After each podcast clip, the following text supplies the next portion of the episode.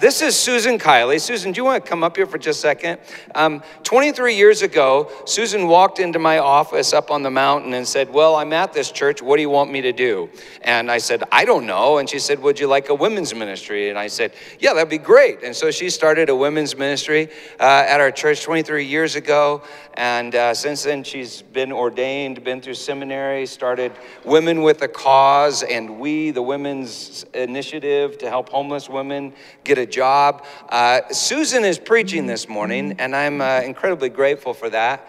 Uh, Frances was originally going to preach, and she uh, is at a funeral, and uh, we're incredibly blessed to have Susan filling in for her. Um, Susan's married to Leo. He's in the back there. Do you want to wave, Leo? And they have two children, and I can't, I can't remember how many grand- grandkids. four grandkids. Married 46 years, but I've known Peter, Leo and I have been for 23 years. Yeah, I'm That's sorry. Kind of interesting. yeah. Yeah, half of our life we've known you. yeah.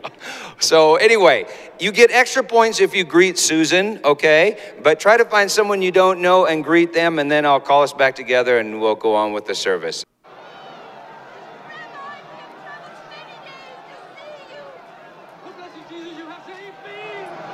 Welcome to our city!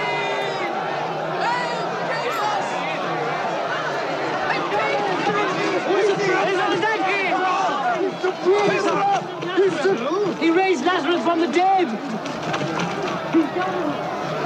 Who is this Jesus of Nazareth? He's a prophet, a great prophet.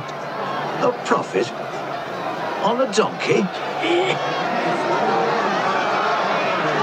Blessings to the healer of the sick. You have come to deliver us. Jesus of Nazareth, King of the Jews.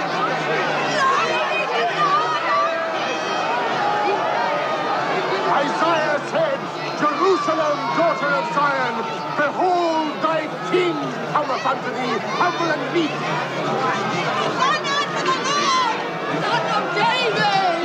Master, you are the hope of Israel. You are our prophet and our savior!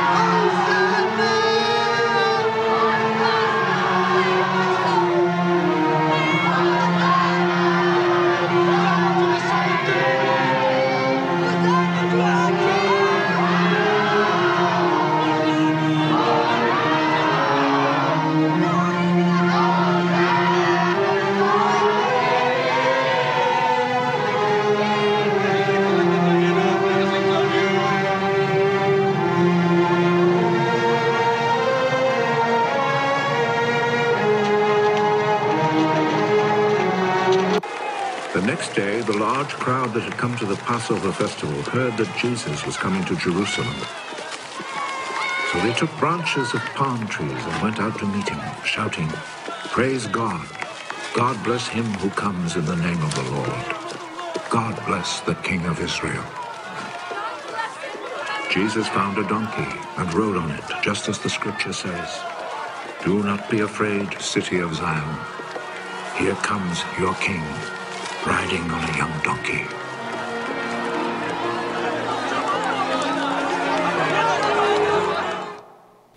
I don't know if you ever understood the magnificence of the temple. Until I saw that video, I didn't understand how huge it was. But I love videos that we can use nowadays because we really understand what it was all about.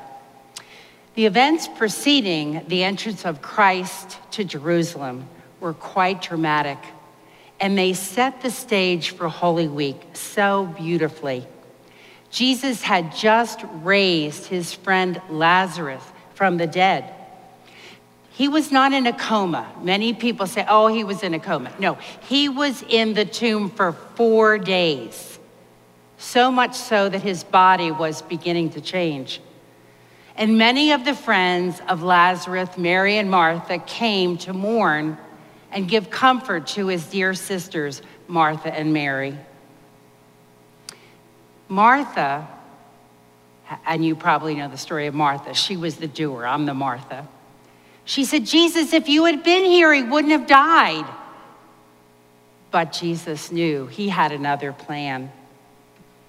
There was such a sense of commitment and closeness for these four people Martha, Mary, Jesus, and Lazarus.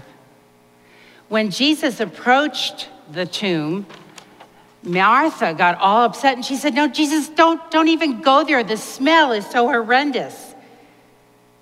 And then Jesus said, Did I not tell you? If you believed, you would see the glory of God. And then Jesus said, Remove the tombstone. And then he lifted his eyes up to heaven. He said, Father, I thank you that you have heard me. Jesus then cried out with a loud voice, Lazarus, come out. Come on, Lazarus, come on out. And Lazarus suddenly appeared, and he had these incredible pieces of linen wrapped around him. He probably walked out like this because he was bound, and he had a shroud around his head. But then Jesus said, Lazarus, go, take off your grave clothes. It's time to celebrate. This was the incredible miracle that drew so many to worship Jesus. Who is this man?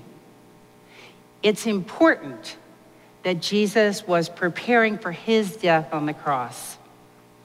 Now, we must understand what was going on at that time. Rome was in charge, they had a vast amount of territory.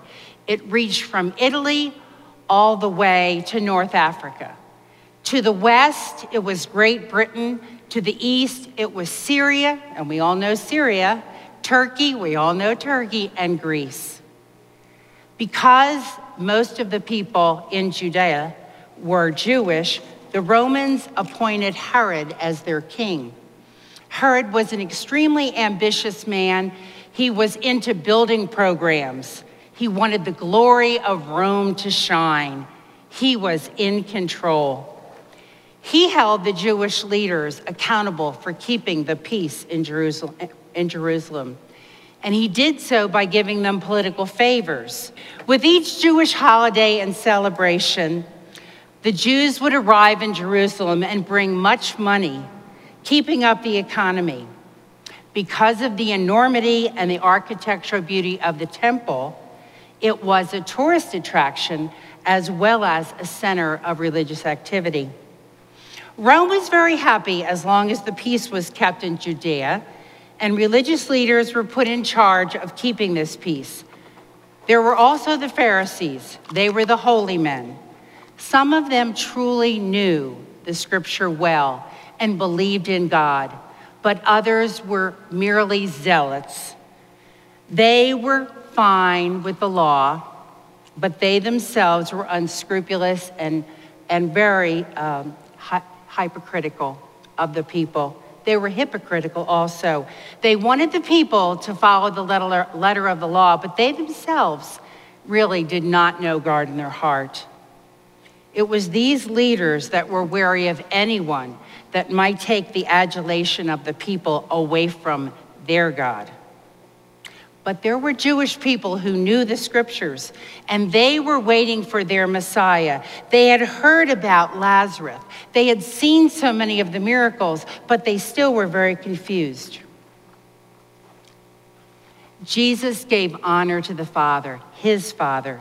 He had healed the sick, but he had never raised the dead. Who was this man that would become the King of the Jews?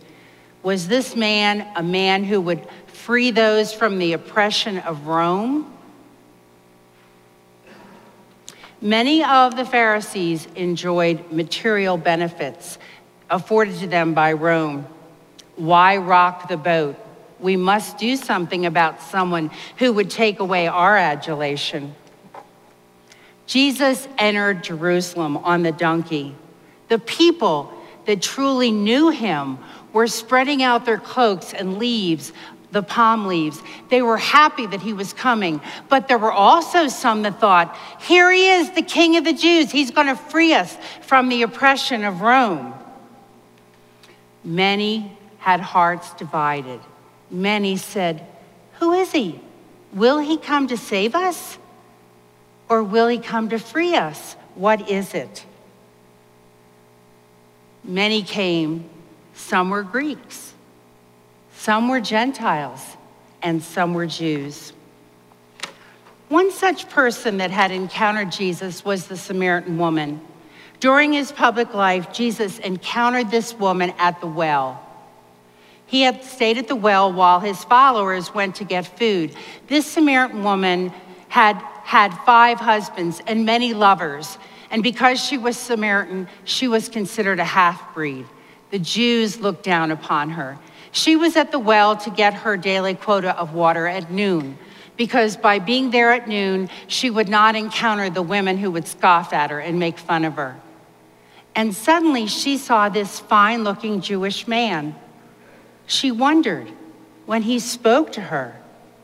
He said, Will you give me a drink of water? She was amazed and she said, You are a Jew and I am a Samaritan woman. How can you ask me for a drink? Jesus said, if you knew the gift of God and who it is that is asking you for a drink, you would have asked him, and he would have given you living water. The woman then asked about this living water. What is it? What is it? Tell me more about it. The water he would offer to her would be a spring of eternal water and would bring eternal life. This suddenly all made sense to the woman because she knew the, Jew, the Jews were waiting for a Messiah. I have to tell you a story about the woman at the well. One night, Leo must have been out of town. My kids were at camp or someplace, and I was alone, and, and I was studying the woman at the well, and, and for some reason, my heart was troubled, and, and all the things that I had done in my past and my childhood were all coming back to me. And I suddenly felt in such great distress. And as I was studying the woman at the well, I said, Jesus, I need water. I need water. I need this living water now. And finally, I fell asleep. The next morning, the phone rang, and a friend of mine, Jane, who I hadn't talked to in about five years, called and said, Susan, are you okay? And I said, Yeah, I am, sort of. And she said, Why did the Lord get me up in the middle of night to pray for living water for you? I said, Jane, I was struggling, and then I told her the story. I needed that living water at that moment. I needed to be filled, just as we need to be filled by the Holy Spirit daily. I find it ironic that in the United States we are witnessing a similar time of anticipation. Because of the politics of the past several generations, many people are tired of the status quo of Washington. The poor are oppressed. The middle class are not able to move up, they're moving down. The rich seem to get richer. There's much talk of upsetting the status quo and throwing out the career politicians and beginning anew with a strong leader who can make everything better. It's the same atmosphere that Christ encountered when he rode into Jerusalem. Many of those crying Hosanna were crying out for a strong and powerful military leader, not a spiritual leader. Now, if you look at the time of Christ, as you look down, the economy, political forces taking advantage of others, the oppression of the poor, fear of outside forces, ISIS, Russia, dishonesty for their own gain, relationship with Yahweh, Jesus, spiritual knowledge, cultural influences. Do they not parallel what's going on now?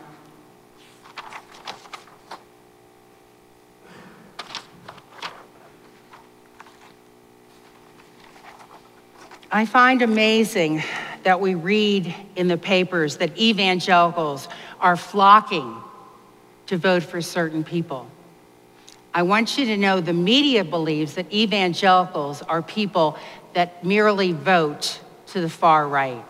We know that evangelicals are people who embrace the gospel, embrace Jesus Christ as their Savior. I believe that the United States has been richly blessed Yet our blessings may be held back now because we have departed from our spiritual Judeo Christian roots. We kill our unborn. Abortion is now a federal law. Vermont, Montana, Oregon, California, and Washington now permit assisted suicide. And it's only a matter of time when that too will be a federal law. Humans, including children, are bought and sold through the sexual trade industry. And the highest demand is around sporting events and conventions, and that includes political conventions. According to the reports, one out of every four women will be raped during her life. Adultery is now accepted in our society readily. The internet is available pornography, adult and child pornography, accessible to anyone, no matter the age. The media is full of sexual filth. Sexting and engaging in sexual activity is commonplace among teens, and schools now dispense condoms so that the kids don't get venereal diseases. There's even inoculation now, which we are giving our teenagers, which will prevent any STD or venereal disease. Banks and companies are making record profits, penalizing the poor and the misinformed. Companies now provide loans on future paychecks of the poor, and they charge 50% interest. Government officials, elected officials, all buy and sell favors. If you have enough money, you can educate your child well, and yet the poor suffer those kids are left behind academically. We look away and we try to forget those who live day to day with the ravages of war and oppression that we see on our television screen. Racial inequality still exists, even though in 1968 we passed the 14th Amendment. That was 48 years ago. We neglect, shun the poor, mentally and physically disabled. In fact, we're annoyed that they're on our streets. Instead of helping them, we continue to acquire personal luxury that will fill our emptiness. Divorce is rampant. It doesn't matter if we're Christian or non Christian. Violence is ever present. Children are exposed to video games and television programs that have made them immune to the consequences of violence murders have become a mere statistic, and domestic violence is common at all levels of society. Sinfulness is rampant. Now is the time for us to fall on our knees. It's the time for us to individually ask for forgiveness. It's the time to ask for the Lord to forgive the United States. In Second Chronicles 7:14, there was a great prophet, and it was said, "If my people who are called by name, my name will humble themselves and pray and seek my face and turn from their wicked ways, then I will hear from heaven and will forgive their sins and heal their land." Is it not time for revival? But where does revival begin? We need a spiritual awakening within. Politicians will not solve our problems. It's the time to give ourselves to Jesus. But giving ourselves to Jesus is not only a one time occurrence, we must do it daily. When Pollsters asked how many people are Christians. 40 to 45% said they've had a personal encounter with Jesus. That's a mat unbelievable. Could you imagine the change in our country if those 40 to 45% of Americans would suddenly ask Jesus to forgive their sins daily and heal our land? What an incredible impact we would have. We must get off this treadmill of instant gratification, of wanting the best and the newest. It's time to find joy in giving, rather than wanting more. I believe that it's the time of sacrifice for Jesus' sake. Military strength is temporary. We have all seen military strength fail. Money is temporary, fame is temporary, and power is temporary. But Jesus is eternal and forever. When I was a child, I was taught the act of contrition, and I said it at least once a week when I would go to confession. The Catholic Church was wonderful about teaching us to look inside and reflect about how we had offended God. Now, the theology has changed. When I said the act of contrition, it said, because I fear for the loss of heaven and the pains of hell. But most of all, it is because I have offended thee. Now, the act of contrition has changed. It is now, my God, I am sorry for my sins with all my heart. In choosing to do wrong and failing to do good, I have sinned against you, whom I should love above all things. I firmly intend, with your help, to do penance, to sin no more, and avoid what leads me to sin. Isn't that a wonderful prayer to say daily? I know when I have my quiet time, I praise God, I thank God, but so many times I forget to ask Him, What do I have to confess? Oh, they're just little things, exaggerations, which are lies. Lies of convenience, so I won't seem that I'm less than perfect. Oh, I'm late because there was traffic. Overconsumption. One cookie, no, that's not enough. Maybe half a dozen. Wasting money. Do I really need another new pair of shoes? My family can really relate to that one. Even wasting water. I became so aware of the wasting of water when I went to India and I was given one bottle each day when I had to take a shower in a bucket. And then I suddenly realized, my goodness, how much water do I waste when I'm doing the dishes, when I'm taking a shower? It's time for us perhaps to reflect, to ask forgiveness, to make the little sacrifices. It's time for us to fall on our knees and examine ourselves. Do I over medicate when I'm in sin? Uh, I'm sorry, when I'm in pain? What about when I'm in emotional pain? Do I go to food?